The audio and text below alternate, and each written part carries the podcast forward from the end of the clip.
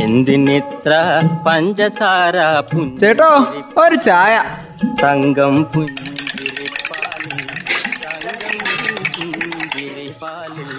തങ്കം പുഞ്ചിരിപ്പാലിൽ തങ്കം പുഞ്ചിരിപ്പാലിൽ. പുഞ്ചിരിപ്പാലിൽ.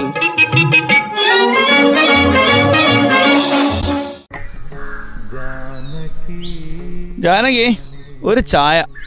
നല്ല കടുപ്പത്തിലെടുത്തോ. വല്ലാത്തൊരു തലവേദന. എന്തു പറ്റി ബെന്നി ചേട്ടാ? ഇത്ര തലവേദന ഇപ്പൊ വരാൻ? ഈ കാലാവസ്ഥന്റെ ആയിരിക്കും അല്ലേ ബെന്നി? വെയിലും മഴയും മാറി മാറി വരികയല്ലേ? അതിന്റെ ആയിരിക്കും. ആ ജാനകി അടുത്തി എനിക്കൊരു ചായ എടുത്തോ? തുളസി എന്നാ വച്ച ചായക്ക് കടിയുള്ളത്? നല്ല ചൂടുള്ള ഏതാന്ന് വെച്ചാ അതും കൂടെ ഇങ്ങ് എടുത്തോ? പാക്കരേട്ടാ ഇവിടെ ഉണ്ടാക്കുന്ന ചായക്കടി എല്ലാം നല്ലതാ. നല്ലതേ ഞങ്ങൾ ഉണ്ടാക്കൂ. അതും ഫ്രഷ് ആയത് മാത്രമേ കൊടുക്കാറുള്ളൂ. പരിപ്പുവട ഉള്ളിവട ഉഴുന്നുവട പഴംപൊരി പിന്നെ പുട്ടും കടലേ ഏത് വേണമെന്ന് സ്വന്തം തീരുമാനിച്ചോ. എന്റെ പാക്കര വെറുതെ വടി കൊടുത്ത് അടി വാങ്ങണായിരുന്നു. കിട്ടുന്നത് അങ്ങ് തിന്നാ പോരായിരുന്നു. ഇതാ ചായ. രണ്ടുപേരും കുടിക്കേ.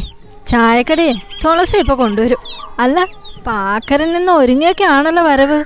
എന്താ കല്യാണം വല്ലതുണ്ടോ അത് ചെറിയമ്മേ പാക്കരേട്ടനെ വീട്ടിൽ നിന്ന് ചേച്ചി ഓടിച്ചു വിട്ടതായിരിക്കും. കയ്യിലിരിപ്പ് ഇതല്ലേ. ഇതാ ചായക്കുള്ള കടികൾ. ഏതാണെന്ന് വെച്ചാ എടുത്തോ. ഞാനേ ആ ഹരിയില്ലേ? പുള്ളീന്റെ മോളുടെ നിശ്ചയത്തിന് പോവാ. അല്ല വെനി ചേട്ടാ നിങ്ങൾക്കൊന്നും വിളിയില്ല? ഏയ് നമുക്കൊന്നും വിളിയില്ല.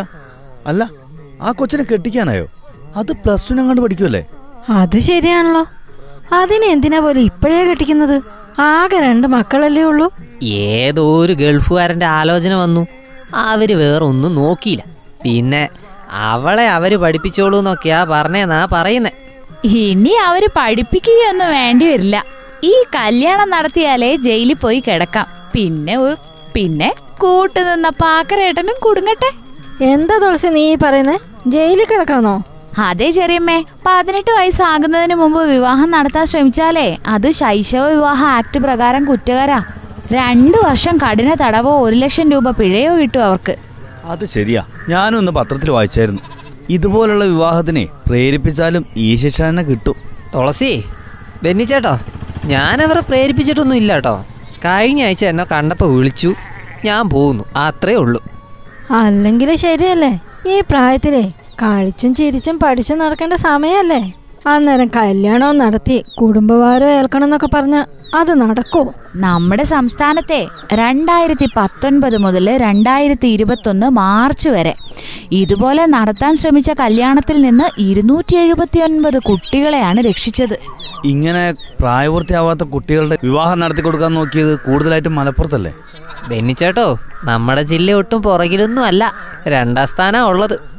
ആ പിന്നെ മൂന്നാം സ്ഥാനം പാലക്കാടിനും ഉണ്ട് കേട്ടോ അല്ല നമ്മുടെ നാട്ടിലെ പ്രായപൂർത്തിയായവരെ കെട്ടിച്ചിട്ടിട്ട് തന്നെ കണ്ടില്ല അവരുടെ ജീവിതം എങ്ങനെയാന്ന്?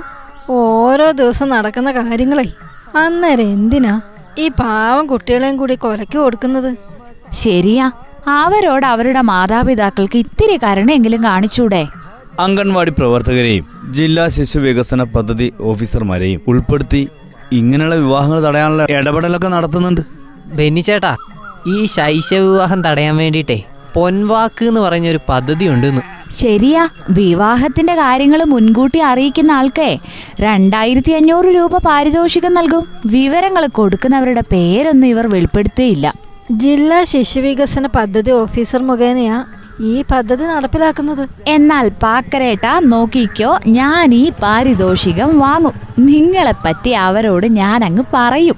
ദേ തുളസി കൊച്ചേ നമ്മളെ വെറുതെ കൊടുക്കല്ലേ? കൊച്ചു പിള്ളേരെ നേരത്തെ പിടിച്ച് കെട്ടിച്ചു വിടാനല്ല നോക്കേണ്ടത്. അവരെ സ്വന്തം കാലിൽ നിൽക്കാനുള്ള ഒരു പ്രാപ്തിയിൽ എത്തിക്കുക എന്നതാണ് വേണ്ടത്. എന്നിട്ട് മതി കല്യാണമൊക്കെ. എന്തിനിത്ര പഞ്ചസാര ചേട്ടോ ഒരു ചായ. തങ്കം പുഞ്ചിരിപ്പാലിൽ